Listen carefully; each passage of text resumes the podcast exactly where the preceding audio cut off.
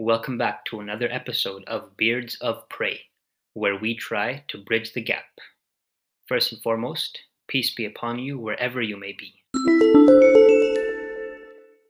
So, to start things off today, let's talk about a piece of good news, inspiring stories.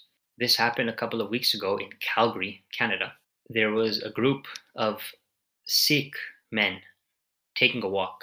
For those of you who don't know, Sikhism is a religion in which men wear a turban.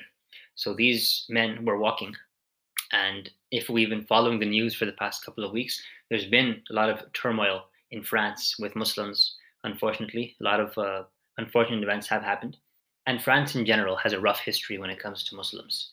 And you know they had colonized North Africa for a while, and in the past few years we have seen several terrorist attacks done by Muslims in the country. They also have laws in place banning religious symbols, including the hijab, in certain places. So the situation, I would say, is already a bit fragile. But this kind of stuff isn't really new in the world in general. You know, a couple years ago, there was even a city councilor in a small city in Quebec, in Canada, who had said that she went to the doctor and the doctor was wearing a scarf and she said that, if I'm not mistaken, had it not been an emergency, she would have refused to be served by a woman in a scarf. And I also heard an interview, again in Quebec, Canada, in which a man was saying that we should refuse to be served by any cashier or any employee that's wearing a scarf because these are against our values. So, unfortunately, for a long time now, women who wear scarves have been a target. Uh, so, this sign banning women who wear scarves in France from entering the store is not that surprising. Last year, I believe also there was a sporting goods store in France that had released a sports hijab, and even that action received a lot of backlash. People were saying that. People protested against it. So I think it's funny that the target of these people are always women who wear scarves. You know, even if you're against Islam, even if you're against Muslims, there are so many things they can target, but they choose to target women wearing scarves, and often they'll choose to target women who are more vulnerable. So there's been cases of people who will assault or attack a woman with her children or a woman who is pregnant. And it's funny, it's ironic that, you know, historically, we see that men have been guilty of oppression. And now, again, history is repeating itself and they're choosing vulnerable people to attack. You know, there was even a couple years ago, not specifically about hijab, but and there was someone who had published brochures that said punish Muslim Day. And they had published a point system that said that if you do this action against Muslim, you'll get this many points, and etc. To me, I think living not even 2020, but you know, just living in the past 30, 40 years, 50 years, for me, it's incredibly mind-boggling to believe that these kinds of things still exist, that someone can be so cold-hearted. I just mentioned last week also that Muhammad Ali after he came back an Olympic champion to America, he wasn't able to eat in the restaurant of his choice because of the segregation laws. And even today, we can see many examples of people of color being profiled, especially when it comes to black people in America. You know, you can, if you just Google it, you'll see that black people have had the cops called on them for almost everything for walking in the park, for having barbecues, for having coffee, um, for trying to sell a house. Like, you know, honestly, it's insane that people can be so easily profiled that they want to ban someone from certain services just because they may have a different lifestyle or a different point of view than they do.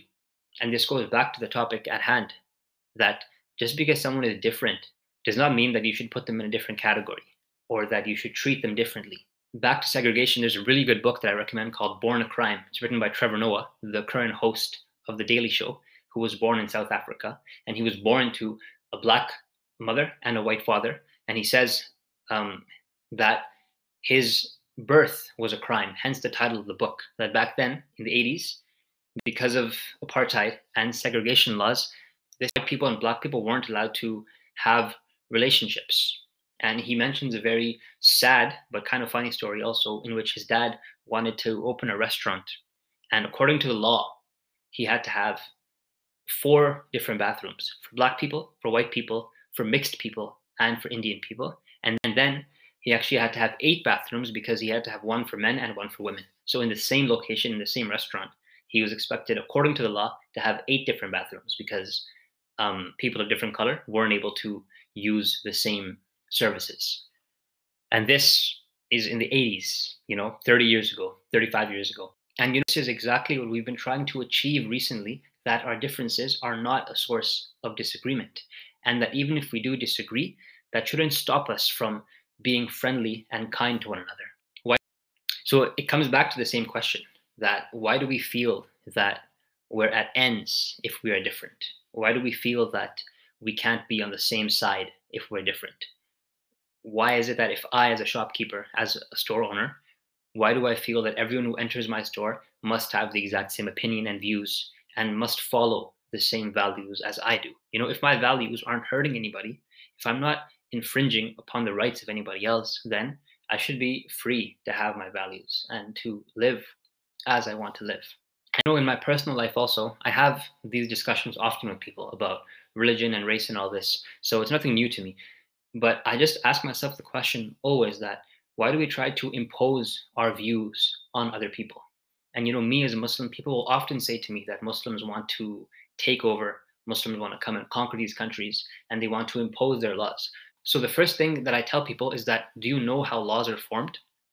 Even if we suppose that tomorrow a big majority of the people of Canada or America, or whatever, become Muslim, the laws aren't just going to change overnight. There's a system of government and law in place, established to pass laws. And it's a complicated process. So even if someone wanted to change a law, it wouldn't just happen with the snap of a finger. There's a big process behind it. And I find it funny, you know, it's very ironic that, and I actually had this discussion about this recently. What's the difference between trying to take over through religion or through secularism? So today, people will be like, we don't want to hear about your religion, we don't want to hear about your faith. And this is not just with Islam. People will say that, I don't want to see anything regarding Christianity or Judaism or whatever in public. Keep your faith at home. It's to the point where they'll say they're offended by religion. They're, they're offended by seeing an open action of religion in public. And it's funny because these same people, especially with what's happening in France, these same people will say that they have the right to offend and they have the right to draw pictures of the Prophet Muhammad, peace be upon him, and they have the right to mock faith.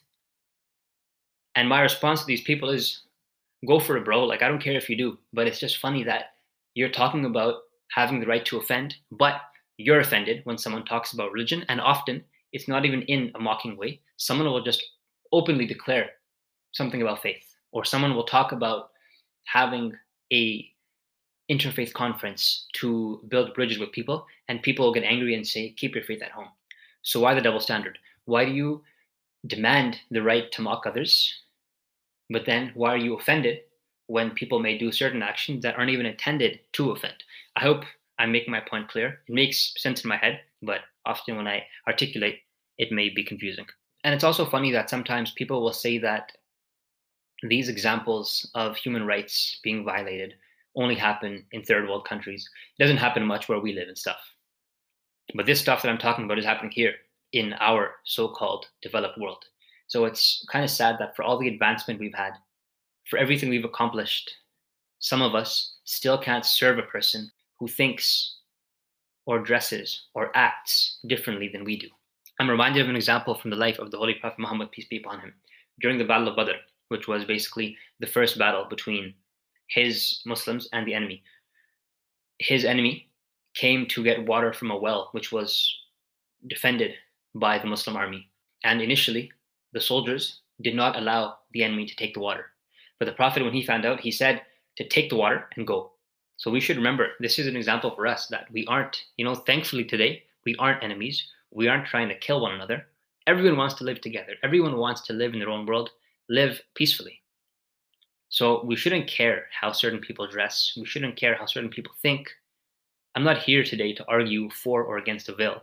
I'm just here to say that we should stop bringing this stuff on the table and focus on what really matters. Because there are actual issues that women face that are much more important, like abuse and assault and intimidation, all these things that still exist. You know, I run regularly and I'm sometimes on running forums online who have said multiple accounts of women and obviously said that they go running alone and they've had situations in which they were scared for their lives. They had situations in which random guys approached them and made them feel awkward. So these are the things that we actually have to work on.